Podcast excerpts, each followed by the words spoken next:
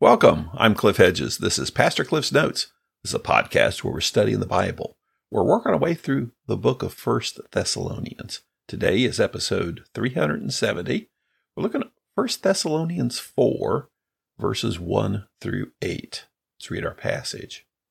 Additionally then, brothers and sisters, we ask and encourage you in the Lord Jesus that as you have received instruction from us on how you should live and please God, as you are doing, do this and even more. For you know what commands we gave you through the Lord Jesus. For this is God's will, your sanctification, that you keep away from sexual immorality, that each of you knows how to control his own body in holiness and honor, not with lustful passions like the Gentiles who don't know God. This means one must not transgress against and take advantage of a brother or sister in this manner, because the Lord is an avenger of all these offenses, as we also previously told and warned you. For God has not called us to impurity, but to live in holiness. Consequently, anyone who rejects this does not reject man, but God, who gives you his Holy Spirit. This is Paul's letter to the church in Thessalonica. During his second missionary journey, Paul is in Corinth, and Timothy has come to him after a visit to Thessalonica and has given him a report. And Paul is sharing with them that he was very concerned about their faith, very concerned that the persecution that they were enduring and the criticism against him might cause people to fall away. But based on Timothy's report, he's happy for how they're doing. He's commended them that they're staying with the faith, that they are continuing in the instruction he's given them. Now, these last two chapters, chapter 4 and 5, are more of a practical application of how to live as a follower of Christ.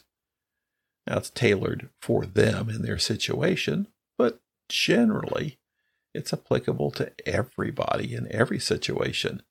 As we'll see today, if we just look at what he's really saying and challenging them. The problem is, most of them are Gentiles. That is, they're not Jews. They're coming from a background of paganism. And so the cultural norms for them following Christ are a sharp contrast. Whereas in our polite society that we're familiar with, we all kind of know what right and wrong is, even though we may not be doing it. Even though our society's shifting further away to come to Christ, there's not a sudden change in what's right and wrong, what's normal. There is for some people, but it is a big shock for many of these Gentiles to come to Christ and now have some challenges about morality given to them. So let's dive in. In verse 1 of chapter 4, he says, additionally then, so this is, he's followed up the arguments about the Jewish persecutors are trying to lead them astray. And now he's just going to give them some practical advice. So additionally, to all that stuff I talked about before, now here's some more bonus material. Additionally then, brothers and sisters, we ask and encourage you in the Lord Jesus Christ that as you have received instruction from us on how you should live and please God, as you are doing, do this and even more. So he's bringing it back to, we've given you instructions on how to live and how to live in a way that you please God. So we've already given you that instruction, but we're adding that, reinforcing that, so we can give you some additional instruction or just repeat the instruction we've already given you. He says, as you are doing. So he said, you're doing it. You're doing it. But then he challenges, do this even more. So he's saying you're basically doing it, but you can always do better. And we always can do better. We're always in a process of growing as we follow Christ. Now, the topics he specifically chooses, I'm sure some of it's just general, applicable to anyone, anywhere, anytime. But some of it's also probably applicable to the culture they are in Greece in the first century, and then some specifically for their specific setting in Thessalonica. Timothy has just come to him, and I'm sure Timothy has said, these are the areas they need some work in. These are the areas they're struggling in. These are the areas they need to be commended on. So verse 2, he says, "For you know what commands we gave you through the Lord Jesus Christ." So sounds like what he's telling them is not new stuff, but just the stuff that is important that they need to work on. We gave you commands when we were there. We explained basic Christian morality. But here it is again. Verse 3, "For this is God's will." Let's pause right there. Often, just if we're talking, we say, "I wonder what God's will is for my life." And we hear people talk about that this way, but too often we scoot over these aspects of, like right here, Paul says, this is God's will. We're always looking for God's will when it comes to big decisions. But how often do we skip over God's will for just basic life? So everything is here. He says, this is the will of God.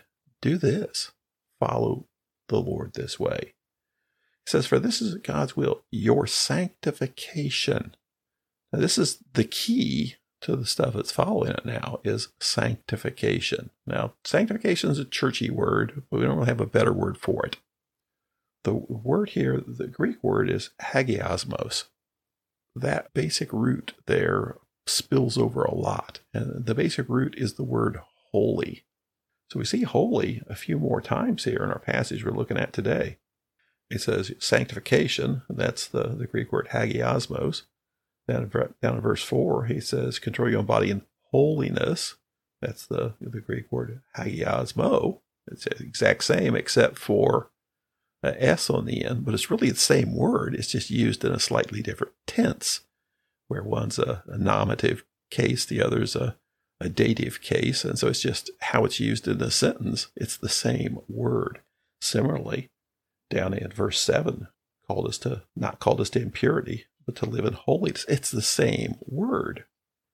And then in verse 8, we talks about the Holy Spirit. It's the same root word, hagion, for Holy Spirit. To see a theme here. There's a theme here about what is God's will. It's for us to be holy, to live holy lives. So we use the word sanctification, and it's the same word as holiness in verse 4 and verse 7. The same root word for Holy Spirit in verse 8. In fact, when Paul talks about the saints, the Greek word there is hagioi, which is just a plural of those who are called holy. So holiness is the big deal. That's the central theme here. This is God's will, for you to be holy. Grow in holiness. We call that sanctification. What is sanctification? That is the process of being drawn to God and being conformed to be more like God. As we follow Christ, we're told to become more like Christ. That's what sanctification is. And the word sanctification it's the same word that gets translated as holiness. So it's important to keep that central here. All the other stuff, we want to analyze the rules that he's kind of given us. The point's not the rules. That's just painting the picture. The bottom line here is sanctification, growing in holiness. Then he explains in words kind of what that looks like.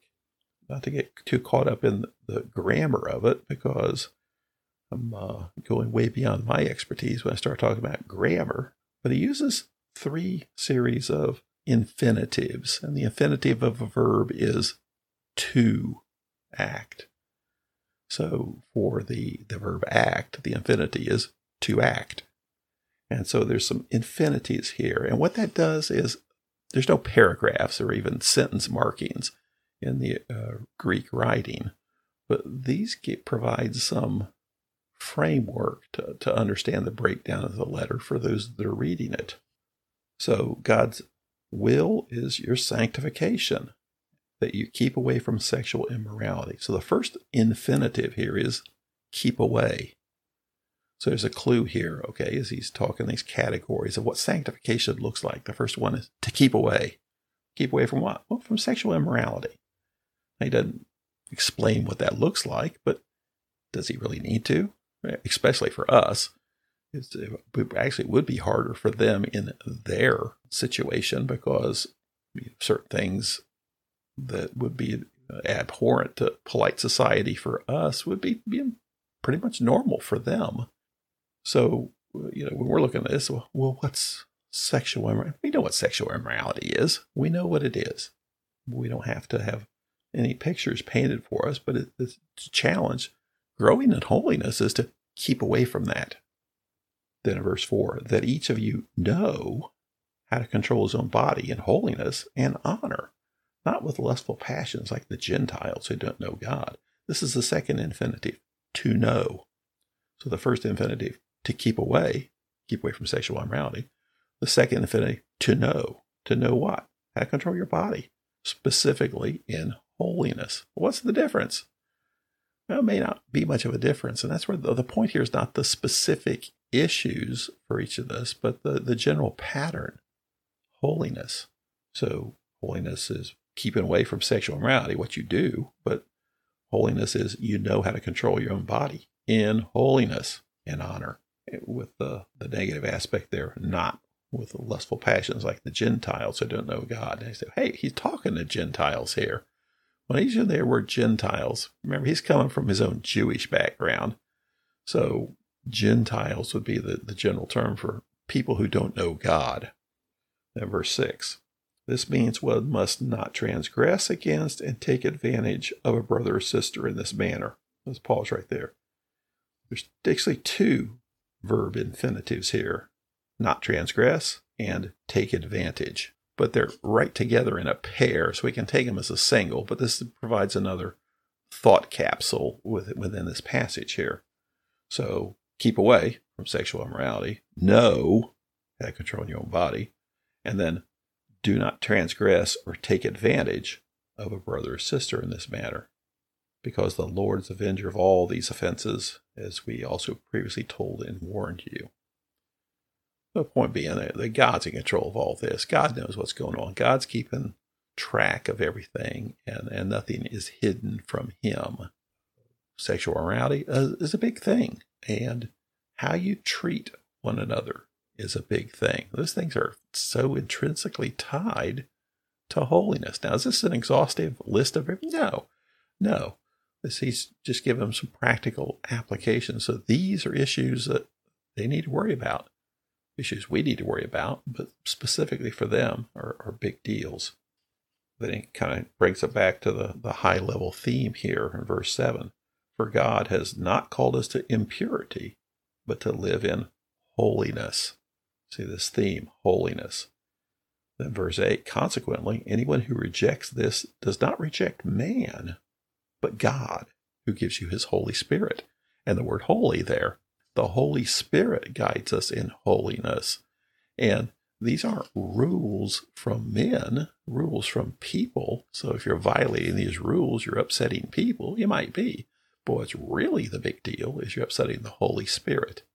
The theme here of holiness, practical application for following God, for living as a child of God and a follower of Jesus Christ is holiness.